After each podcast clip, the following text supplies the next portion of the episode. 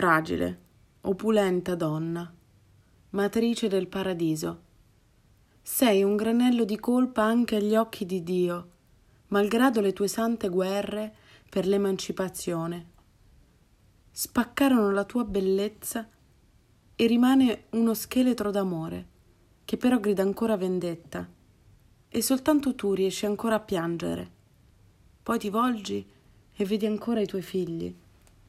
Poi ti volti e non sai ancora dire, e taci meravigliata. E allora diventi grande come la terra e innalzi il tuo canto d'amore.